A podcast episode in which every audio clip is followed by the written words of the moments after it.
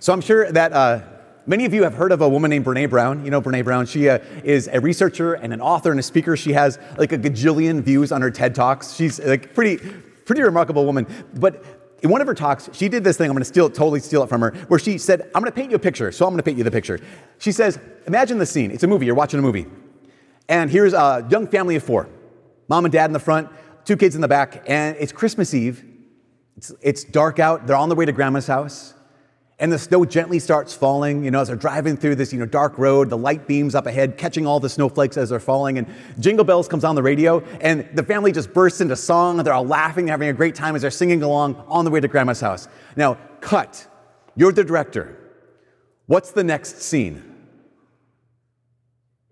Car crash right? Like every, probably most people think, so Brene Brown says 60% of people, when she asks this, 60% say car crash, next scene. She said the other 10 to 15% have something equally as tragic, like, you know, the oncologist's office who says, I have bad news to deliver to you. She said, one guy even said, um, cut next scene, grandma's house. Everyone's been killed. A serial killer is on the loose. like, it's one of those things where we're trained, we're conditioned for this, right? When things are good, just wait. When we're happy, like, okay, wait a second, because something bad. When it comes to like things that are on the, they're looking up, it's just like, yeah, sure, for now. Because at some point, you're to love something and it'll be lost. For, at some point, you're to have something and it's to be taken. At some point, you're to care and it's to be gone.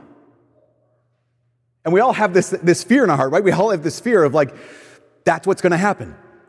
And so, what I think one of the things we do then, I think one of the things we do is we just pretend. We pretend that we don't care.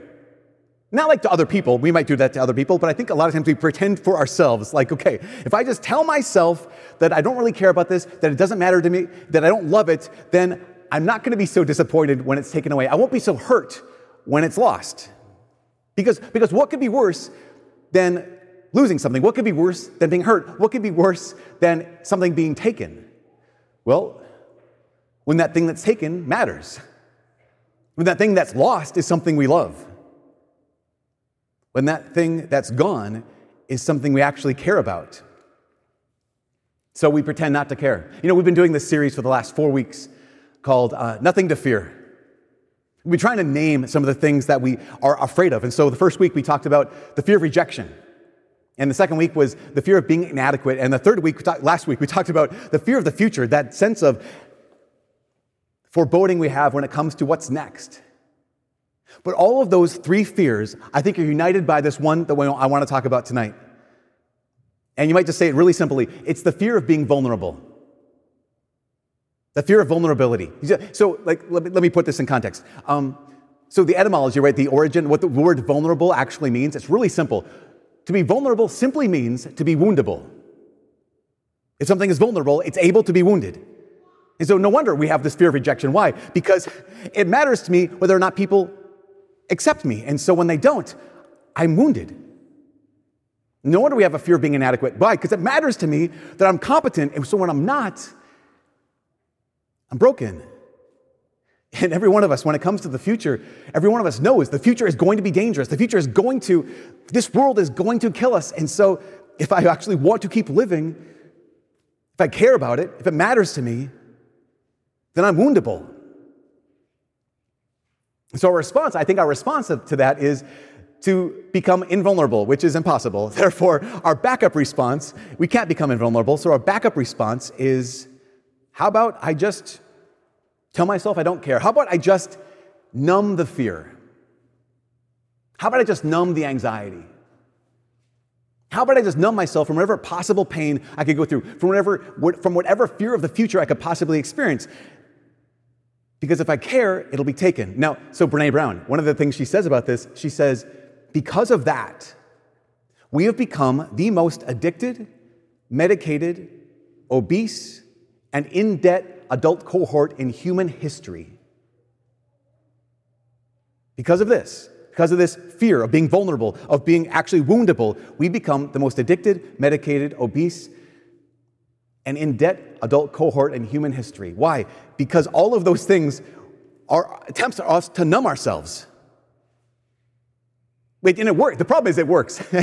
Actually, the problem is uh, being addicted to stuff and medicating yourself and all these ways, they all work. The problem is we can't selectively numb ourselves. So if we numb ourselves from fear, we're also numbing joy. And we can numb ourselves from anxiety, but we're also numbing ourselves from peace. And we can numb ourselves from the fear that we experience, a fear of losing. We also numb ourselves from the desire to live. But we're like, but if, but if I care, I'll be hurt. But if I don't know myself, it'll be taken. Yes, that's true. But at what cost? I mean, th- th- here's the thing what's the price of not caring? Because if I care, I will lose. But if I don't care, I can't live. So, uh, my, my, my boy C.S. Lewis, this is where I pull him out of my back pocket. C.S. Lewis wrote about this like in the 50s, the 40s. People were already numbing themselves way back, way back then. And he said, yes, you either can, can love and lose, or you can just numb yourself. But he, he points this out. He says, there's no safe investment. This is his quote, it's kind of longer. He says, To love at all is to be vulnerable.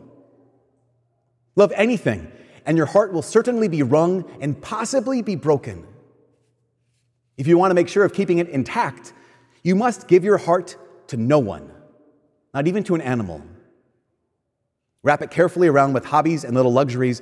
Avoid all entanglements. Lock it up, safe in the casket or coffin of your selfishness. But, he says, but in that casket, safe, dark, motionless, airless, it will change.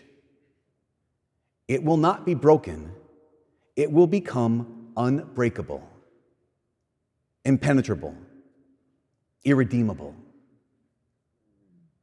This is, this is the alternative we have. This is the price we have. He goes on to say, he says, the alternative to tragedy, or at least to the risk of tragedy, is damnation. Because the only place outside of heaven where you can be perfectly safe from all the dangers and risks of love is hell. Let's say that again. The only place outside of heaven where you can be safe from all of the dangers and all the risks of love is hell.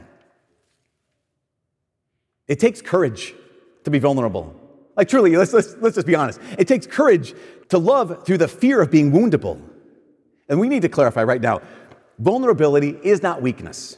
Vulnerability is not foolishness. So go, let's go to the first reading, 1 Samuel. You have David, right? David's the anointed, the next king of Israel. And we also have King Saul, who's trying to actively kill King David. David is vulnerable, but he is not weak and he is not foolish. What's he do? He realizes, okay, I'm the next king, but Saul is the current king, so I can't stretch out my hand to slaughter the Lord's anointed. But that doesn't mean I can't act. And again, again, Vulnerability is not weakness. What does David do? He acts in the context that he's been given. So he sneaks. Is this is so cool, too. David, man, he's my man. So David sneaks into Saul's camp while everyone else is sleeping. And what does he do?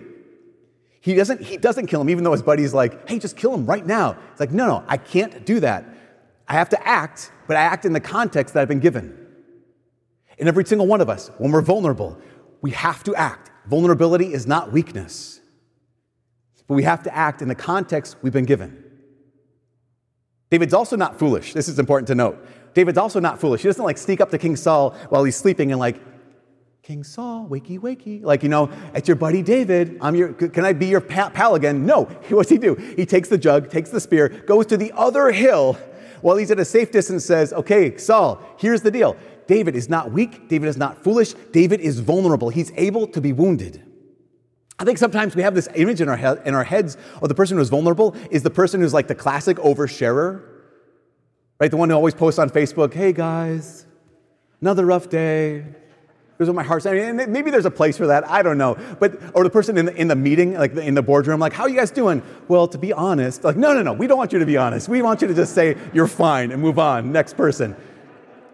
To be vulnerable is also not to like crumble at the drop of a hat.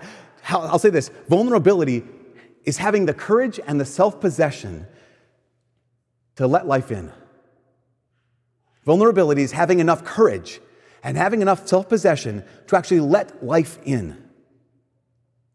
When I pretend not to care, I, when I don't let anyone in, that's not being courageous.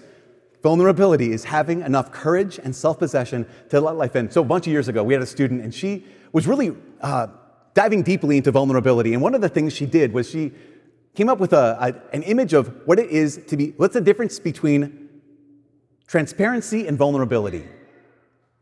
And she had this image, I keep repeating it. She said, to be transparent is like uh, being in a fishbowl, and you let people see what's in the fishbowl. Like, this is who I am, this is my life, uh, this is me, being transparent. She said, but being vulnerable is letting someone in the fishbowl. Transparency can be good, vulnerability takes courage. Vulnerability takes enough self possession to let someone in the fishbowl because we have this fear of being woundable. If I let life in, it'll all be taken. If I let someone in, it will all be broken. If I let myself be woundable, I'll be wounded. Yeah. Maybe. That it's 100% possible. And that's why I think I just turn to what that's one of the many reasons why Jesus is the master rabbi. Because in today's gospel, he basically says that. He says, okay, you're going to go out into this world and people are going to take from you.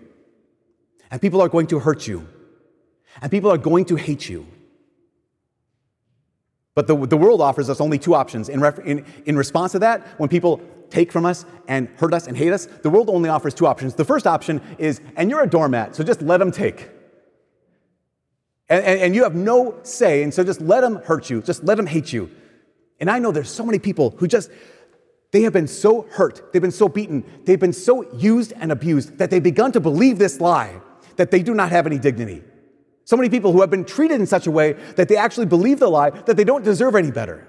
And I just want to say, too many people believe that lie. Good people who have been hurt too much without someone to remind them that no, you are still worth fighting for. You are still worth loving. You still have a strength in you. But the first option is to collapse. I'm just a doormat. Because people are going to take, people are going to hurt, people are going to hate. So just let them. That's one option the world gives. The second option the world gives is to become callous. To become callous to the world, to become callous to the pain, to become numb. And that's, I think that's the rest of us. Not only will I pretend I don't care, I'm actually going to get to the point where I'm so numb, I actually don't care. Not only am I not only am I going to pretend it doesn't matter, I'm going to get to the point I'll be so numb and so calloused that actually, you know what? It doesn't matter. I think the world offers us those two options. Either I collapse or I become callous. But Jesus actually gives us a, another option. He gives us a third option. And that third option is okay, you're gonna, things are going to be taken. You're going to be hurt. You're going to be hated. In response, instead of collapsing, instead of becoming callous, I need you to do this. I need you to pray. I need you to bless, and I need you to love. In a world where you will be taken, where you'll be hurt, where you'll be hated. This is not the weaker option. To pray, to bless, to love, that's not the weaker option. It's the woundable option. Because we realize it doesn't take any strength to collapse, it just means things are heavier than we can carry them. It doesn't take any strength to become callous, it just means we've been beaten up by life so much that I become numb. But it takes strength to live in this world that hates and not be callous. It takes strength to live in this world that hurts and not collapse. It takes strength to live in this world that hates and still be vulnerable, which is to say that it takes Jesus. Because we can't do it on our own. We can't do this on our own. It takes Jesus. So many of you know this woman. Her name is Corrie ten Boom. Corrie ten Boom, ten Boom she was a, a Dutch Christian living during the time of World War, World War II. At one point, uh, she and her family were Christians, and this Jewish friend came to their door and said, Could you please hide me out in your house? And so the ten Booms, they basically took all their Jewish brothers and sisters and they hid them from the, the Nazis. But at one point, what happened was the Nazis found out about this. They raided their house and they took Corrie and her sister Betsy and their father Casper, and took them into prison, sent them to a concentration camp in Ravensbrück. Their father, Casper, died almost immediately. But Betsy and Corrie – lived for quite a long time in Ravensbrück. Corrie described later on what it was like to be in that concentration camp. She described what it was like to be with her, her sister and be stripped naked in front of these guards who would use and abuse them, to be treated like they were less than dirt. Ultimately, they were so abused that on December 16, 1944, Corrie's sister Betsy died. Almost miraculously, uh, a couple days later, there was a clerical error, and they released Corrie. Someone just did a, made a mistake, and they said, Corrie, you're free to leave. And so here she is, an orphan, sisterless, and sent out in, back into the world. Now, again, Corrie was a Christian when she went in to Ravensbrook, but after that, while she was there, she encountered Jesus' mercy in a way that like was went even deeper. She encountered Christ's strength that went even deeper in her life. And so after the war, Corrie traveled all throughout Europe, in fact, all throughout the world, talking about mercy and love and forgiveness in Jesus because she realized here in Europe is a place that's been divided. They've been under, they've lived through two wars, World War I and World War II, and the place is just, it needs mercy. And it needed Jesus. So she went all over the place talking about love and forgiveness and Jesus, at one point, she was in Munich, years after this. She gave a talk on God's love. She gave a talk on mercy and the need for forgiveness. And at the end of her talk, this young man walked up the center aisle. And she recognized him right away as one of the guards at Ravensbrück, one of the guards who treated her and her sister so horribly. And this man walked up to her and said, Fraulein, I was a guard at Ravensbrück. But I become a Christian now. He walks up to her and says, I become a Christian after the war. And he looks at this woman that he had treated with such contempt and stripped so much from her. He, he said, Your message about forgiveness touched me very much. You told about Camp Ravensbrook. Well, I was a camp guard there. See, she recognized him, but he didn't recognize her. I've always wanted to ask forgiveness of somebody personally, so I ask of you, will you forgive me? And Corrie says, She said, I stood there. It feels like my blood is freezing. There suddenly stands a man before me, co responsible for the slow, horrible death of my sister Betsy. And he dares ask me for forgiveness.